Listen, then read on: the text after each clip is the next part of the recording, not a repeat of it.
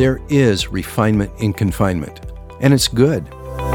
In our confinement, in our difficult seasons, in our circumstances, God is using all of that to produce something that is so deep, there is no other way for us to get it. And we cannot waste any of our circumstances or moments, no matter how hard they are, confusing they are, no matter how much we may not want to be in them. We've got to make sure that we are on God's side of what He is doing and what He wants to do. Thanks for tuning in to this edition of Ignite. Ignite features the Bible teaching of Pastor Ben Dixon, lead pastor of Northwest Foursquare Church in Federal Way, Washington. We don't want to waste anything. Isn't that an interesting way to look at life, especially when life isn't going as we expected? In today's fourth message from his Jonah series, Pastor Ben looks at how God uses difficult situations in our lives to make us more like Jesus. He calls it refinement in confinement. If you're feeling a bit confined these days, this is a great word for you. For more information about Pastor Ben Dixon and Ignite Global Radio, just go to our website, igniteglobalradio.org. And while you're there, subscribe to our podcast and check out the books Pastor Ben has written Prophesy, Releasing God's Voice, and Hearing God. Now, here he is with his message Refinement in Confinement. Just by way of review, we've been looking at Jonah chapter 1, and we conclude that actually today, but we've seen several things as we open up chapter 1, we see that God called Jonah to Nineveh to preach against the great city repentance. He's in a boat. God sends a great storm, and there are many sailors on this boat, and all of their lives now are at stake. Jonah has an indifference to what is happening around him. And the sailors discover that the reason this great storm, a storm like they've never seen before, is happening is because of Jonah. And they call him to account. And Jonah actually responds to them and he tells them, Throw me into the sea. And they end up doing it because they all are about to lose their lives. They throw the prophet into the sea, and it says that the storm subsides. And you might remember my last sermon right out of Jonah chapter 1, and I called It's Not Too Late because we see something happen where Jonah takes a step towards repentance, which I think is very important. Now, the Lord provided, the New American Standard says appointed, a huge fish to swallow Jonah. And Jonah was in the belly of the fish for three days and three nights. From inside the fish, Jonah prayed to the Lord his God. He said, In my distress, I called to the Lord, and he answered me. From deep in the realm of the dead, I called for help, and you listened to my cry. You hurled me into the depths, into the very heart of the seas, and the current swirled around me, and all your waves and your breakers, they swept over me. And I said, I have been banished from your sight, yet I will look again toward your holy temple. The engulfing waters threatened me. The deep surrounded me. Seaweed was wrapped around my head. To the roots of the mountains I sank down. The earth beneath barred me in forever. But you, Lord my God, brought my life up from the pit. When my life was ebbing away, I remembered you, Lord, and my prayer rose to you and to your holy temple. Those who cling to worthless idols turn away from God's love for them. But I, with shouts of grateful praise, will sacrifice to you. What I have vowed, I will make good. And I will say, Salvation comes from the Lord. And here's the final verse in chapter 2 And the Lord commanded the fish and it spit Jonah onto dry land. Or the New American Standard says it vomited Jonah on dry land. Who knows what this man looked like when he was in the belly of the fish for three days and three nights, vomited out onto dry land. But we're going to jump into this here today. My message is called Refinement Through Confinement. And something interesting that we see as Jonah is confined to this space for three days and for three nights. As he's in this specific time and he's in this specific place, something transformative actually takes place for this runaway prophet. And I believe that the primary lesson that we'll learn in this chapter, among other things, is that when God is involved, our confinement in one season can lead to our refinement for another. And I want to say that again. When God is involved, our confinement in one season, the difficulties and the circumstances that we're facing can actually be refinement for the season that is to come. And we don't want to waste anything. Just because that is true, it does not make it true for every circumstance. And I think that Jonah becomes a potential picture for, for how things can turn around in our own confinement. And I believe there's a few things that we want to look at. And I just want to walk through the text as plainly as I can. I want to look at three things. And the first is Jonah's confinement. The second is I want to look at Jonah's communion with God. And the third is Jonah's confession.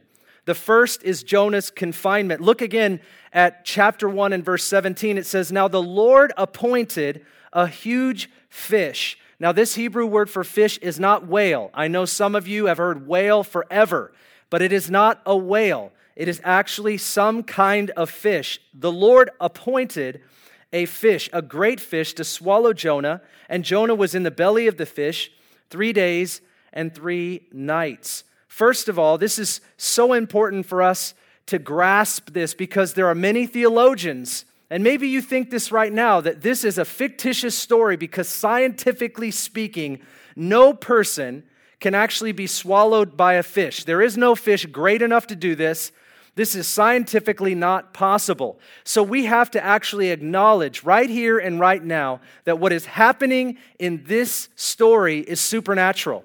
I think it's amazing how so often we write off stories because we think there is no way that that can happen. Well, friends, listen to me. There is no way that someone can speak and the heavens and the earth are created. There is no way that someone can rise from the dead. There is no way to scientifically have happen or prove that somebody's body can get healed. There's no way for a tumor to get removed. There's no way for somebody's soul to, in a moment or overnight, all of a sudden be completely delivered. So listen, God is a supernatural God. And if He decides to make a fish bigger than it was, or He wants to design a fish on the spot, spot that can actually house a man for 72 hours and somehow sustain that man for 72 hours in a fish in the middle of the sea with all of the pressure, God can do it. And you go ahead and say amen because it's true. And I'm tired of hearing people say that all of these stories in the Bible are fictitious. Yeah, they're fictitious if we're only looking at the natural, but you and I believe in the supernatural. We believe in a God that can do absolutely anything. And so if we're going to read a story like this and we're going to come to any conclusion, we've got to start with God is powerful and God is supernatural. And if that's not the case, then everything that our faith is found on and grounded on in Jesus rising from the dead is of no value whatsoever. You and I already are in this thing believing that God is a supernatural God. And so many people will try to talk us out of this reality. It's an illustration of some kind, kind of truth, but it's not a description of a historical event. Well, I've got no evidence to say otherwise. Jesus in Matthew chapter 12 affirms the story of Jonah. He said, Just as Jonah was in the belly of a fish for three days and for three nights, so the Son of Man will have this three days and three nights experience and rise on the third day. And so we're just entering into this text believing that God can do it, God did do it, and we want to just park it right there. The second thing I want to bring up, looking at this being Jonah's confinement, we see that God appointed the fish. This is his reality. He not only appointed the fish to swallow him, he actually appointed the three days for Jonah to be there. Why three days?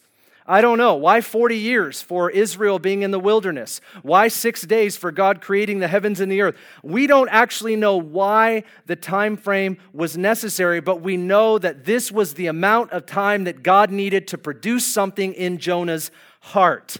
Maybe it was 72 hours for this, and it might take a whole lot longer for something else.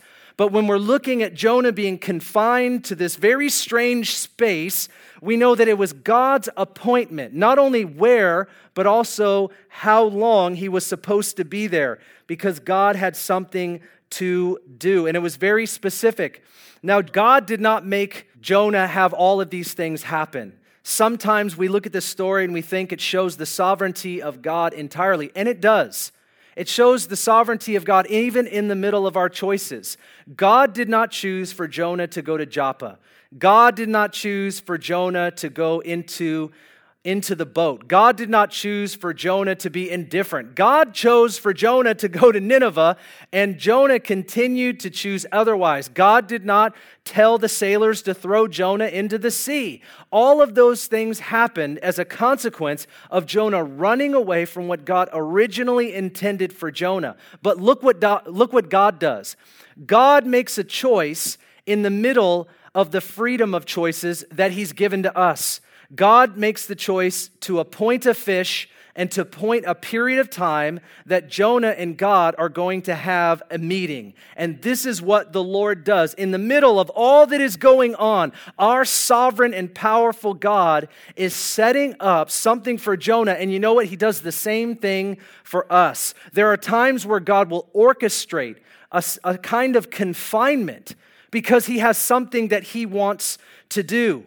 Now, maybe shelter in place will bring about the manifestation of God's grace. Come on, somebody, you know you like that. I don't know about you, but we're all feeling like this is a weird time. We've been shelter in place. Maybe there's this confinement that God didn't necessarily bring about, but it doesn't mean that God won't use it unless we waste it. See, God takes these confining times and these confining spaces, and if we choose not to waste them and we choose to turn to the Lord, God will use that time as a significant moment of, uh, of the history of our development if we will choose to follow Him and listen to Him. Don't you love how God is orchestrating things behind the scenes? Don't you love how God is pursuing us behind the scenes? And I believe we see that right here.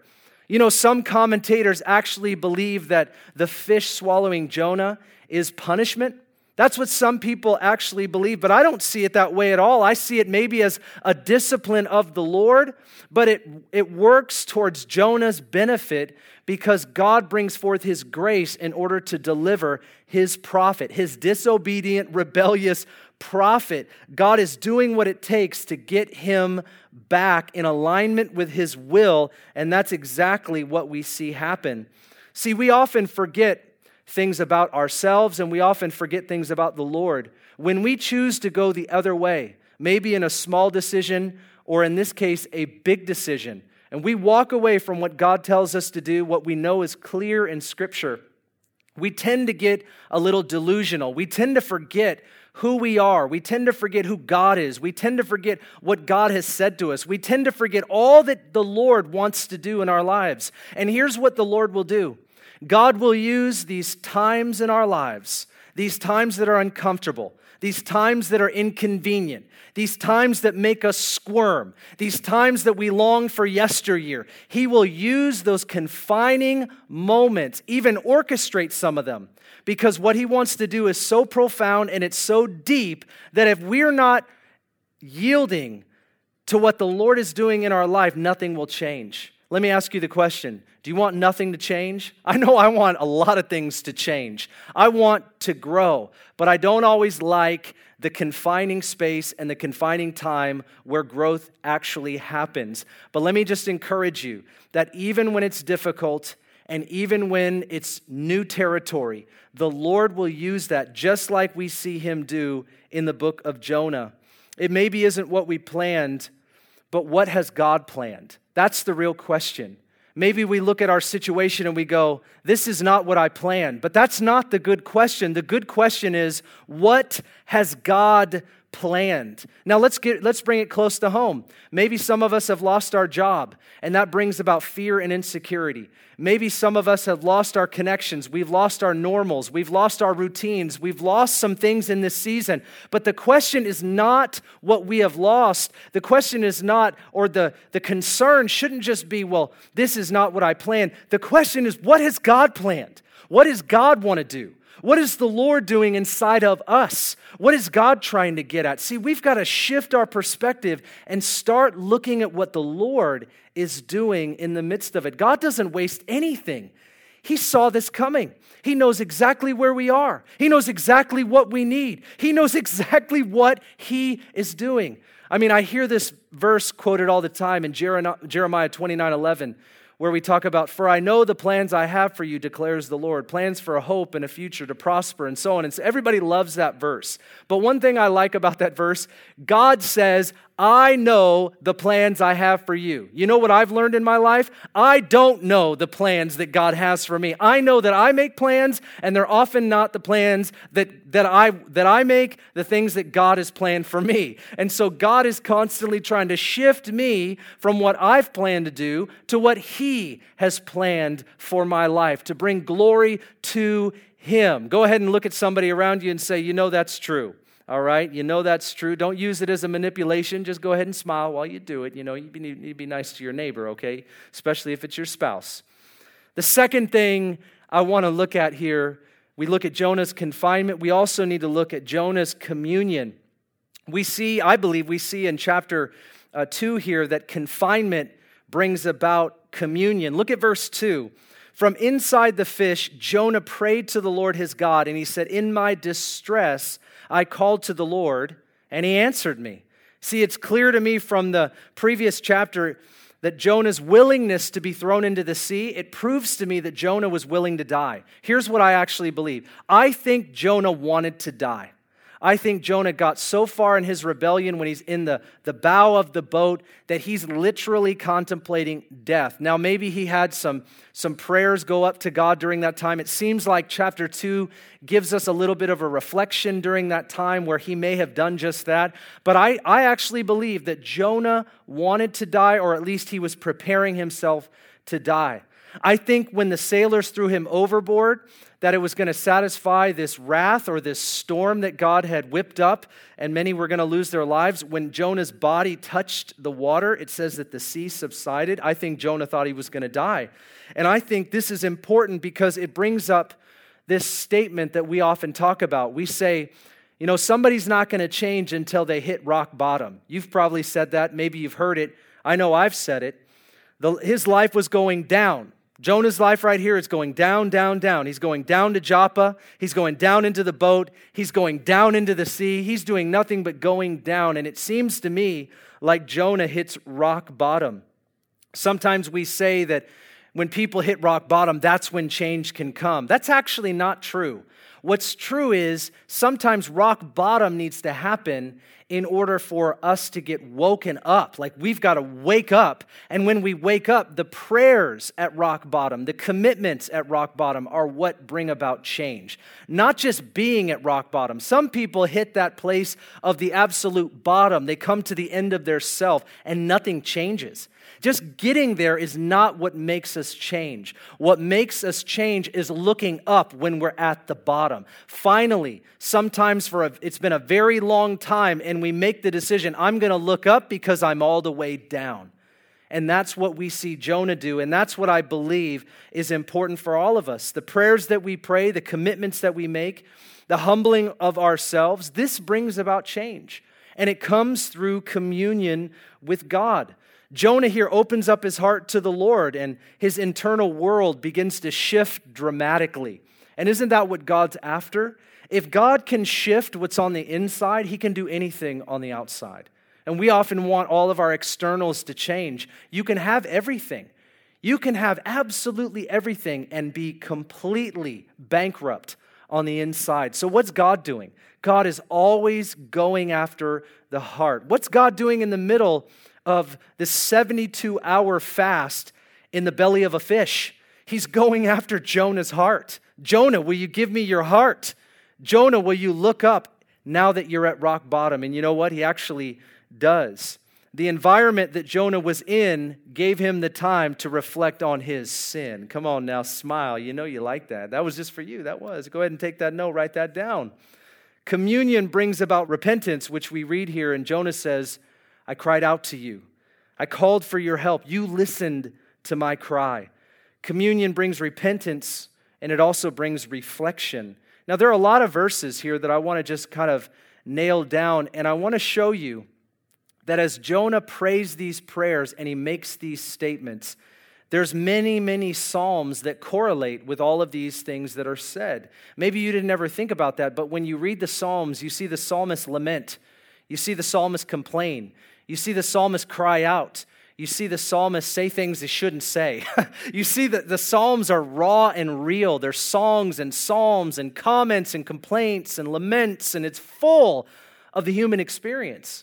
But ultimately, the point of the Psalms, in my opinion, is about looking up and worshiping God. It's about laying hold of the beauty of God again. Yeah, we wrestle through everything. Yeah, we go through difficulty. Yeah, we go through pain. Yeah, we have people wrong us. Yeah, we have injustice. All of that is true, both from us and to us. But what is more true is that God reigns above it all. That's what's true. And we read about this tension in the Psalms, and we see actually that same tension in the soul of Jonah here in chapter 2. Look with me, here's verse 3. Jonah says, You cast me into the deep. Your breakers and your billows, they passed over me. You know, that's actually said in Psalm 42 7. Similarly, it says this very thing. Jonah, right here, he's reflecting on where he is and why he's there. And he's thinking about how God's pursued him. He's thinking about how God is disciplining him, but he's not suggesting that he doesn't deserve it. He's actually finally, almost for the first time, realizing I deserve that. He wanted to die. He just wanted to avoid it to the point of even just let me die. But now he's shifting his heart. He's looking up and he's speaking to God and he's saying, You did this. But he's not saying it in a negative way. He's not suggesting that discipline is bad. He's simply saying that God has appointed something for him, even in the middle of all this running and resisting and rebelling. In verse 4, we see Jonah say, I have said, I have been expelled from your sight. Nevertheless, I will look again to your holy temple. We see this or read it in Psalm 31 22. Jonah is saying that even though my sin removed me from your sight and cost me your blessing, I will turn to you now in the midst of rock bottom. That's what he's talking about. He's saying, My life was going down, but here I am and I'm looking back up to you. And he says, I will turn my face towards your holy temple. Now, I want you to think back to chapter one. In chapter one, here's what Jonah, it says about Jonah that he flees the presence of the Lord. You remember that? Jonah flees the presence of the Lord. Well, here's the deal Jonah's not far from Jerusalem. That's where the temple is. Jewish people, when they prayed, they prayed towards the temple. They would look towards the temple. It signified God's holy presence. Think about this. When Jonah got on a boat in, in Joppa going to Tarshish, it's 2,500 miles away from Jerusalem.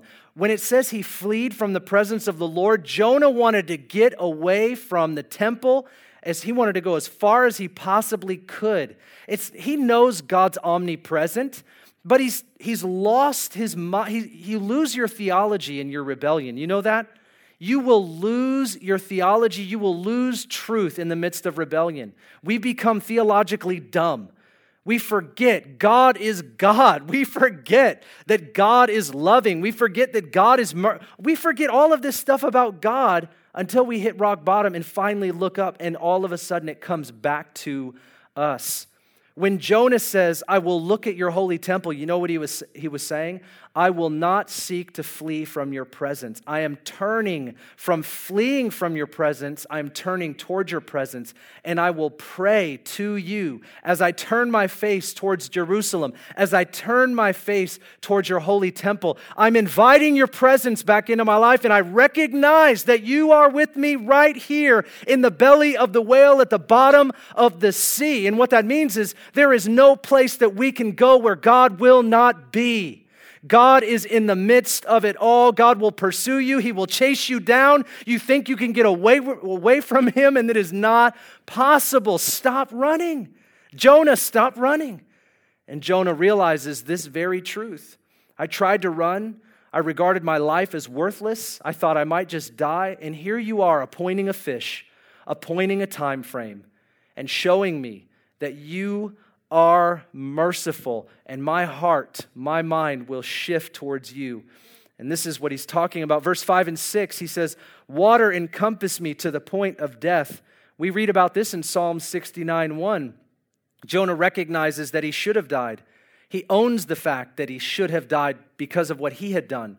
He recognizes this. Verse 7, he says, While I was fainting away, I remembered the Lord. I remembered the Lord when I was fainting and when I was withering, when I was struggling and suffering at my own hands because of my own choice. When that was happening to me, I remembered the Lord. See, sometimes a space, a confining space, a confining season will help us to remember the Lord and not just take up our opinions and make our comments and act like we know everything. It will help us to remove the pride out of our lives and get back to what matters the most. And he says, And my prayer came to you into your holy temple, talking about his presence. We read this similarly in Psalm 18:6. Jonah was at his worst. He remembered who the Lord was. The very thing that he was running from in the Lord was the mercy of God. Remember back to chapter 1. God says, Go preach against that great city of Nineveh. Now, he knew that that was the, the seedbed of the Assyrian Empire. He wanted nothing to do. In fact, he had a prophecy that was against the Assyrian Empire. He wanted nothing to do with them being able to turn around. He wanted nothing to do with them receiving mercy. He did not want to go there. And so he runs. And here, look what it look what this shows us that God, through the prophet Jonah, wanted to show mercy to people that didn't deserve it and didn't earn it. And now Jonah is a recipient of the very mercy of God. The very thing that he was running from in being a distributor, now he's receiving, realizing that he himself needed. In a moment like this, I need the thing that I was running from about you, and now I recognize it. But we know God's not done. We know God wants to go deeper and deeper and deeper. He wants us to understand how merciful He really is. And you know what? Moments like this wake us up to show us that that's exactly who God is. See, before Jonah wouldn't pray. You remember that? Jonah wouldn't pray, he fell asleep, he was indifferent to everything that was happening, and now Jonah turns his heart to prayer. See, that's what happens when we wake up. When we wake up spiritually, we once were not able to pray, but now we can't do anything but pray. We must pray. We have to pray. We've got nothing left, but we've got to come to God. And finally, in verse 8, he says, Those who regard vain idols forsake their faithfulness. Think about that. Those that worship other gods, it causes everything that they've done that was righteous to be almost nullified.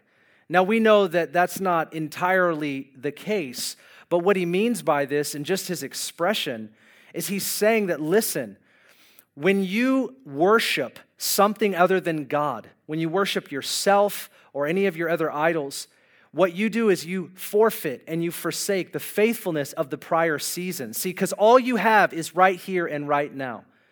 And maybe he was living through that and he couldn't recognize that, yeah, once upon a time I was the prophet that God wanted me to be, but right here and right now he's reduced down to his rebellion. And he's recognizing it didn't matter what I once did, it didn't matter if I was once obedient. I haven't been that now. I haven't been that now.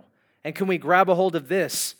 That if we're allowing anything in our past, maybe our victories and our triumphs, the things that God's used us to do, to somehow be the mirror of where we are today, we need to ask God if that's true of our lives.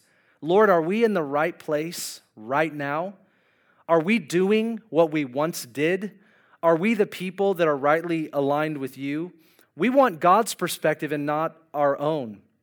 Sometimes people think that verse 8 is Jonah talking about the pagans. He's talking about those that were worshiping idols. But I think actually he's owning his own personal idols, such as pride and anger. He felt that he was better than the Ninevites. He knew better than God, but in his rebellion, he came face to face with his own lack of love, empathy, and obedience, which almost cost others their lives and forfeited his call as a prophet. See, in this moment, he's not a prophet. He's just a guy that's disobedient. He's a guy that's running. He's a guy that wanted his life to end.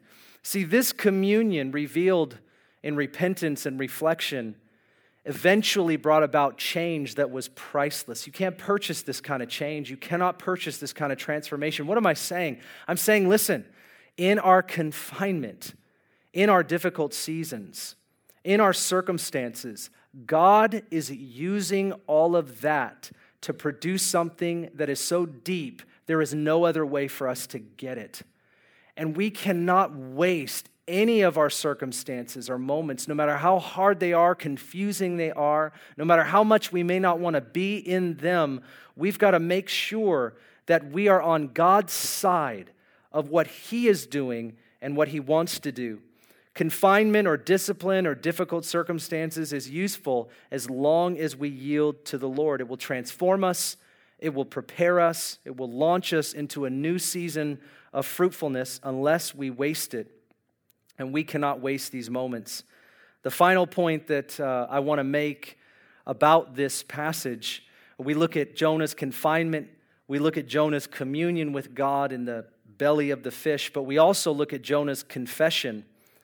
Out of this time of confinement and communion, we read of some profound confessions that Jonah made. His heart had to be fixed on what God had done and what God was doing if he was going to rise up again and be a man of God.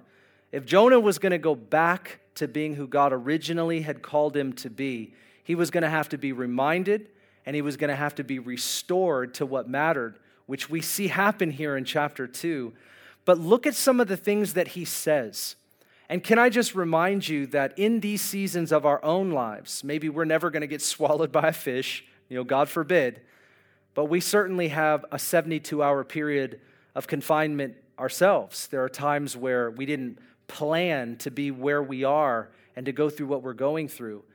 But there are moments where God will bring about communion, and that communion will bring about confessions. Confessions that we can stand on, statements that we make that are not just words, but they're, dis- they're a disposition of our life and heart where we press into the Lord. And it is those confessions that we make in those seasons that become confessions of faith that carry us right to where God wants us to be.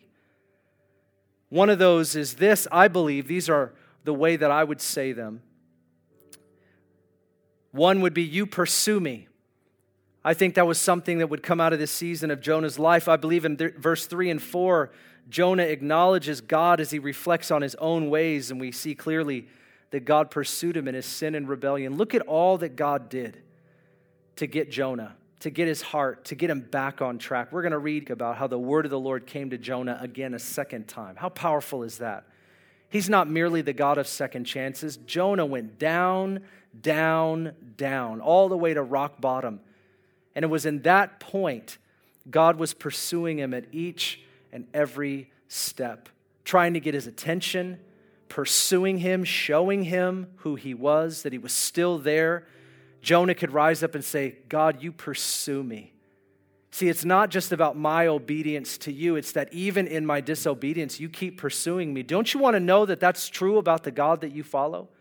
Nobody watching this right now is a perfect person. Nobody is as holy as Jesus Christ. Yes, salvationally, our identity is in Him.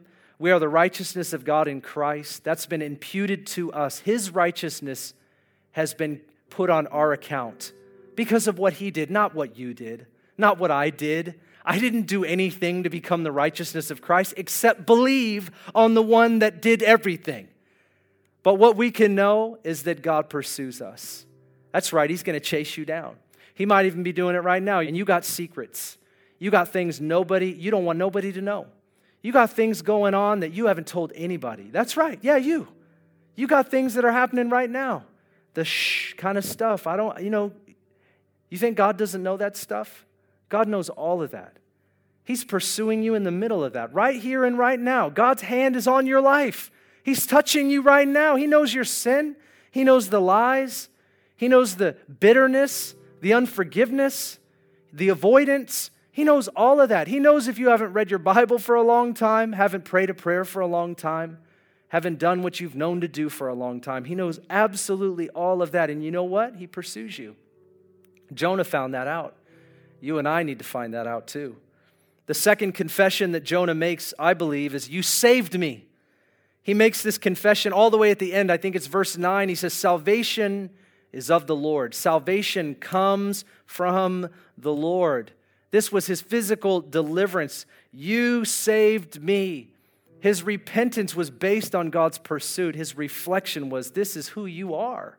You can't help yourself. You're a savior. And you saved the people that don't deserve it. You saved the people that couldn't have earned it. Certainly, that's where Jonah was. The third confession he makes is, You heard me.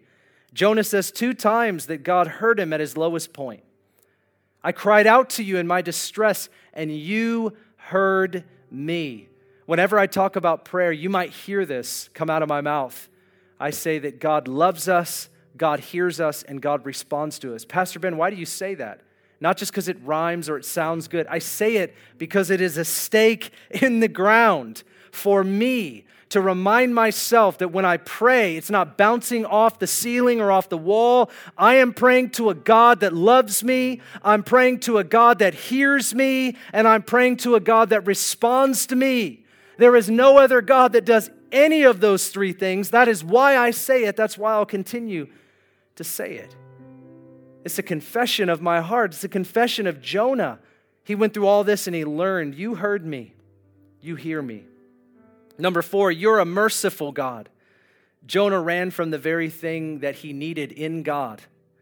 We're going to continue to find out just how far God is willing to go to help his prophet understand this about him that Yahweh is merciful. Yeshua, Jesus, the Christ, the Savior, the Anointed One, is merciful. God is merciful, full of compassion, full of compassion.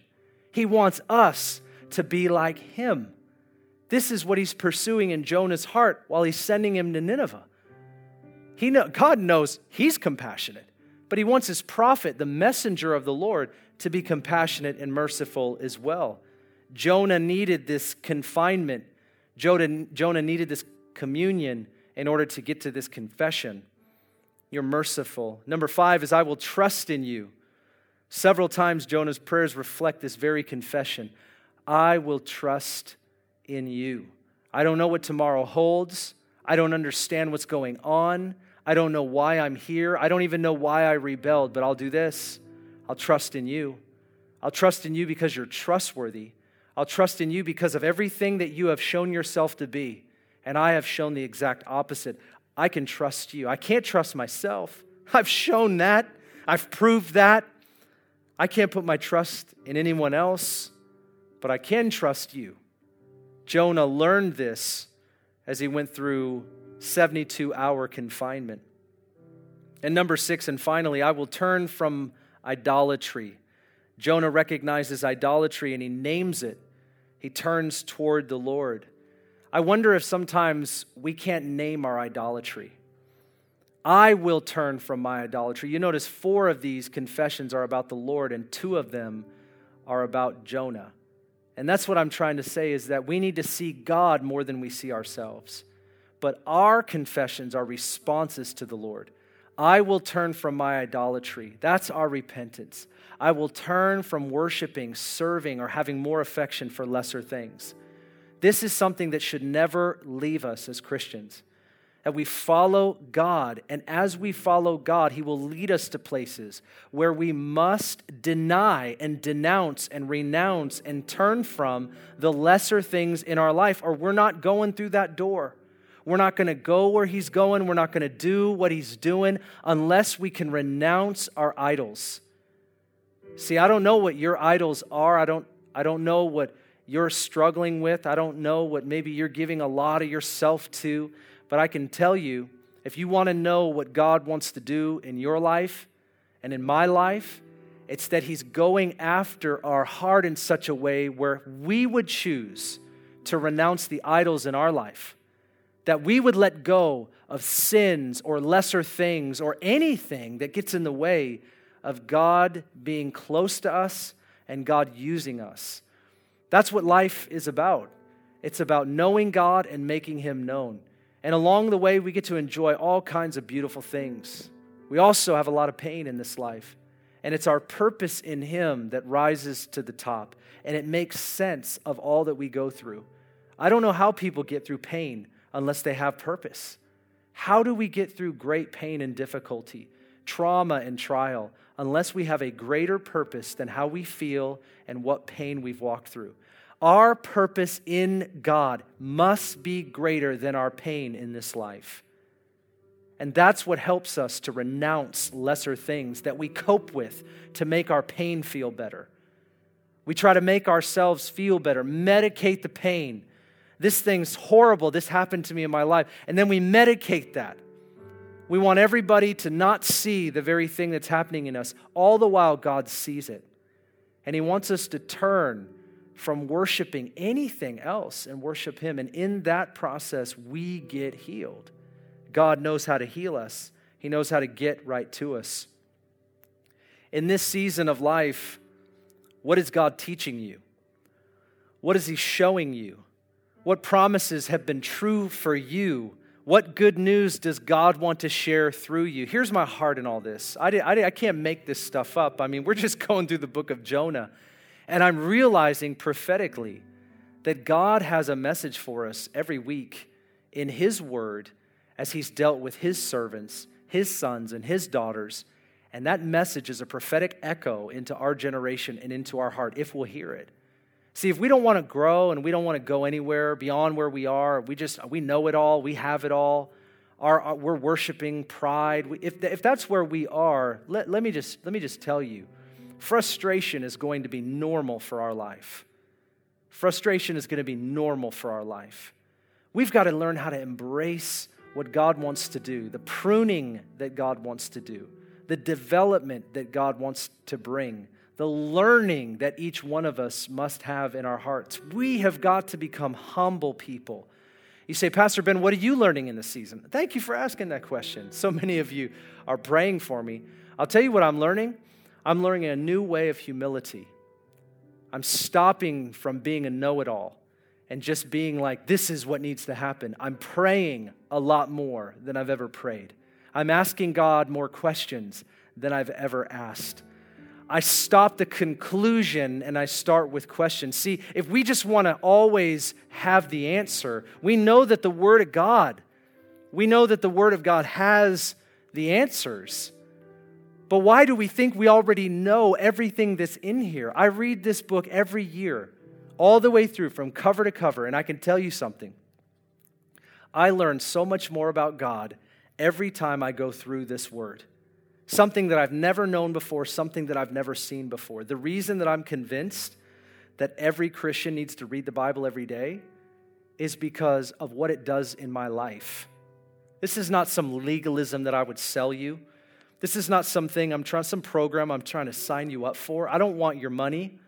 I don't want to feel good about trying to get people to do what I do. I just want people to know that there are answers. I want people to know that that we can grow. I want people to know that we're supposed to learn. I want people to know that we, God didn't leave us with nothing, that He gave us something. And He doesn't want it to have dust on it. He wants to know that what I gave to you, you were responsible with. How much went in for us to have this right here and right now, but we cannot conclude before we seek. We cannot be know it alls. We've got to be servants humble servants that, that are seekers of God, seeking to understand His word, seeking to know His ways. That's what I'm learning again and again and again. That humility is something that attracts the presence and the power of God like nothing else. The Bible says in two different places that He opposes the proud, but He gives grace to the humble. He gives grace, He gives empowerment, He gives revelation, He gives wisdom. He gives knowledge, He gives understanding to the humble, not to the smart, not to the prideful, not to the arrogant, not to the people that want to be the smartest person and the most knowledgeable person uh, in the room. I want to know things, but I want to know God and His Word because I want to live like Him, not because I want to impress anybody else. That's what I'm learning. I'm learning that this is a season of life that I've never been to before. I've never been in this experience. I've never been in this environment. I've never had this confining space and time. And it certainly wasn't what any of us planned. But I'm concerned that if we're not careful, we'll miss a moment. We'll miss a moment of what God wants to do inside here. Don't do it. Not for us, not for you, not for me. He's going deep, and He's going to keep going deeper. Amen and amen. Verse 10 says this as we conclude The Lord commanded the fish, and it spit Jonah out onto dry land. The Lord commanded the fish. It starts with the Lord appointed the fish to swallow Jonah. 72 hours he was there. God does a mighty work inside of him. And then the Lord commanded that that time was over, and he spit him back out on dry land. And he's going to start all over with Jonah. Don't you love the God of second chances? He's taken him into the depths with a great fish, and the very thing that God used in his life to confine him was the very thing that God used to deliver him. What if that's what seasons of life are like for us? I have found that some of the greatest breakthrough I have ever experienced in my life has come on the tail end, no pun intended, the tail end of the hardest seasons of my life. Haven't you found that to be the truth? It's not that that's what we want, but that's usually the way that it is. God brings about refinement through confinement, and I believe He's doing a mighty thing in many of us, if not all of us. Now, listen, I have some words that I wrote, written down as I prayed earlier, and I want to share some with you. Prophetic words. This may be for you, and it may be for somebody you know. We've had a lot of people send words that are on this broadcast. They send them all over, and we've had a lot of fruit where people receive the word because a person heard it and they knew who it was for. And so let's ready our hearts for maybe how the Holy Spirit will work. I first saw a picture of someone that was in the military. I saw them with their military garb on, and um, I want to say to you, whoever this is, that God is touching your heart right now and He's going to use you mightily. I saw great, maybe it was discouragement or tension that was in your heart. And that may be the case for many of our military men and women, but I saw someone specifically that was going to watch this and you were dressed up in your military garb and you were discouraged and you were living in a place of tension and the Lord touched you, just like I believe He's going to touch you as you watch this. He touched you. And when He touched you, you realized in that moment that God was going to use you mightily in the circumstances that you're in. And so I prophesy over you that God is going to use you mightily. Watch how the hand of the Lord comes upon your life. Occupy your mind on what God is doing and not just what's happening around you. And watch how the Lord will use you. I have a general word where I, I know this probably is for more than one person. But here's the word God is bringing deliverance. God is bringing deliverance. If you need the Lord to sever something in your life, I saw a picture of a tree. And it was just like when a tree comes down, you know, they cut the tree off and there's a stump that's there. And sometimes we try to grind the stump, but guess what? The roots are still in the ground. And it can take a year for those roots to actually die. Maybe it can take longer. We can get them dead for uh, through some kind of means that we use a, a product of sorts, but it still takes a long period of time.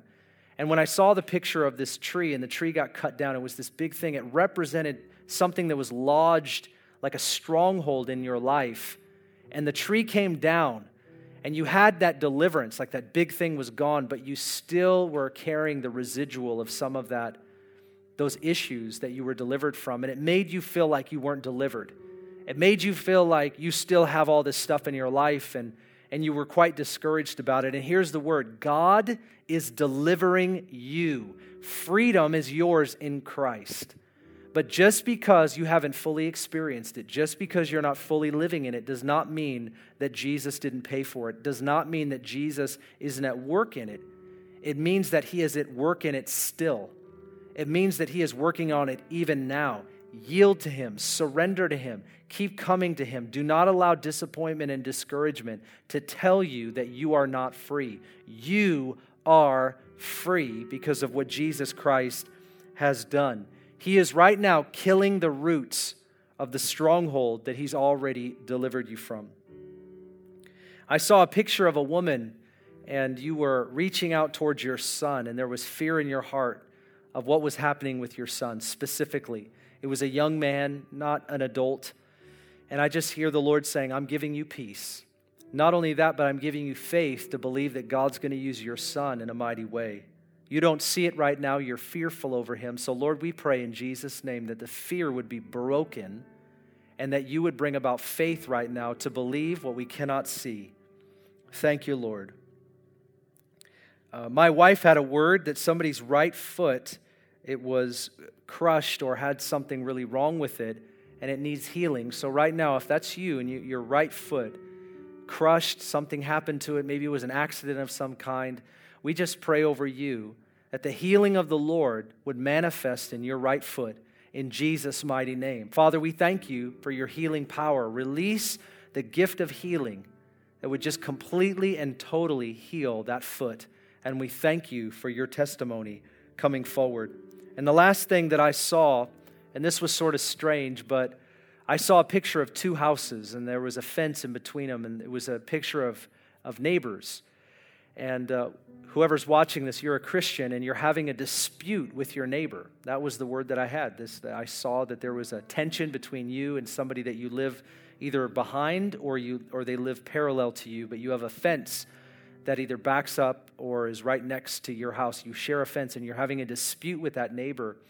And I just felt like the Lord wanted me to share this with you is that he wants you to realize that he's going to use you even in that dispute. And as you humble yourself, and as you not think about the dispute that's going on, but you think about what God wants to do in the middle of it, and, it, and you might need to humble yourself, God is going to use that really powerful to touch your neighbor's heart. And here's the thing we got to remember it's not about winning arguments, it's about winning hearts. Think about that. How do I win the heart of my neighbor in the middle of this dispute? It might cost you, but it's always worth it. That's what I believe the Lord has for you. Let's pray as we close today. Father, we thank you for every word that was given. I pray that your word would go out, both your written word and your prophetic word. And I pray, God, that it would be planted into the hearts of Northwest Church in our hearts. We ask that it would bear fruit, fruit that would remain, that you would do a mighty work in us. And right now, no matter how we feel as we're going through difficulty, or maybe orchestrated circumstances at your hand, we welcome and embrace what you want to do in our hearts and in our homes and in our lives because, Lord, we are followers of Jesus and it is all about your purpose and not our feelings. And so we just choose to align our hearts to you and we ask that you would move in us. We ask that you would move through us. We ask that you would teach us. We ask, ask that you would prune us and that you would use this time for your glory in Jesus' name. And all God's people said, Amen. God has a message for us in His Word if we're really ready to receive and embrace it. Today we learned the importance of humbly hearing what God has to say, especially facing confusing, difficult, scary times. It's time to dust off our Bibles and become humble seekers of God. It's time to know God, hear His voice, and begin to live as He calls us. As Pastor Ben says, refinement comes in confinement. Let's not waste the opportunity. I encourage you to join us each Sunday at 11 a.m. for the radio ministry of Ignite Global Radio as Pastor Ben continues to bring truth, encouragement, and strength in these interesting times. It's noisy out there. It's crucial that we seek first the kingdom of God and hear straight from Him for His clarity and wisdom for our lives. Now, one more time. Here's Pastor Ben with a timely word on how God refines us during times such as these. We're talking today about how Jonah is in the belly of the great fish for three days and three nights. We're talking about the refinement that God does in places of confinement. I'm sure you've experienced quite a confinement in the midst of COVID 19 and the shutdowns and the requirements and all that we're facing. Nobody could have planned this, nobody could have foreseen this. In fact, we've never been in this place before. And for some of us, we've never seen anything like it in a sense, it's a confinement. It's a place and space that we cannot control. We all like to control our environment. We like to control our reality. That's what we do when we go home. We turn the temperature up, we turn the temperature down. We like to control our environment, but there are times in life where we cannot control our surroundings. We cannot control what people say to us what people ask of us, what people do to us. We cannot control what the government is asking of us. We cannot control whether we can open our business, shut our business, or how we can even participate in church. But be sure of this The Bible says in Romans chapter 8 and verse 28 that all things work together for good for those that love God and are called according to his purpose. And verse 29 says, For those whom he foreknew, he also predestined to be conformed to the image of his Son. God's calling on our life first and foremost is that we would be more like Jesus. And so, no matter what our confinement looks like, we always know what the refinement is that God is doing in our life. He's bringing us into the likeness of Jesus Christ. Right now, whether you know it or not, whether you like it or not, as you submit to the Lord, just like I do, we are going to find that the refining work of the Holy Spirit is going to make us look more and more like the one that we are following.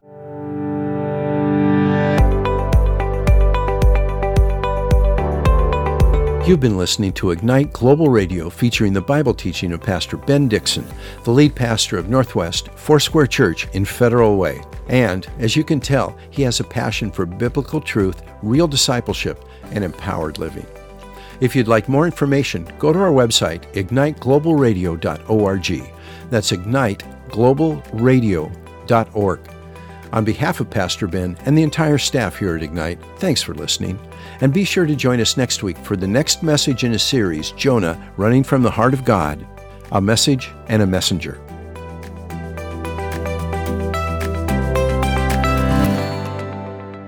Ignite is a ministry of Northwest Foursquare Church.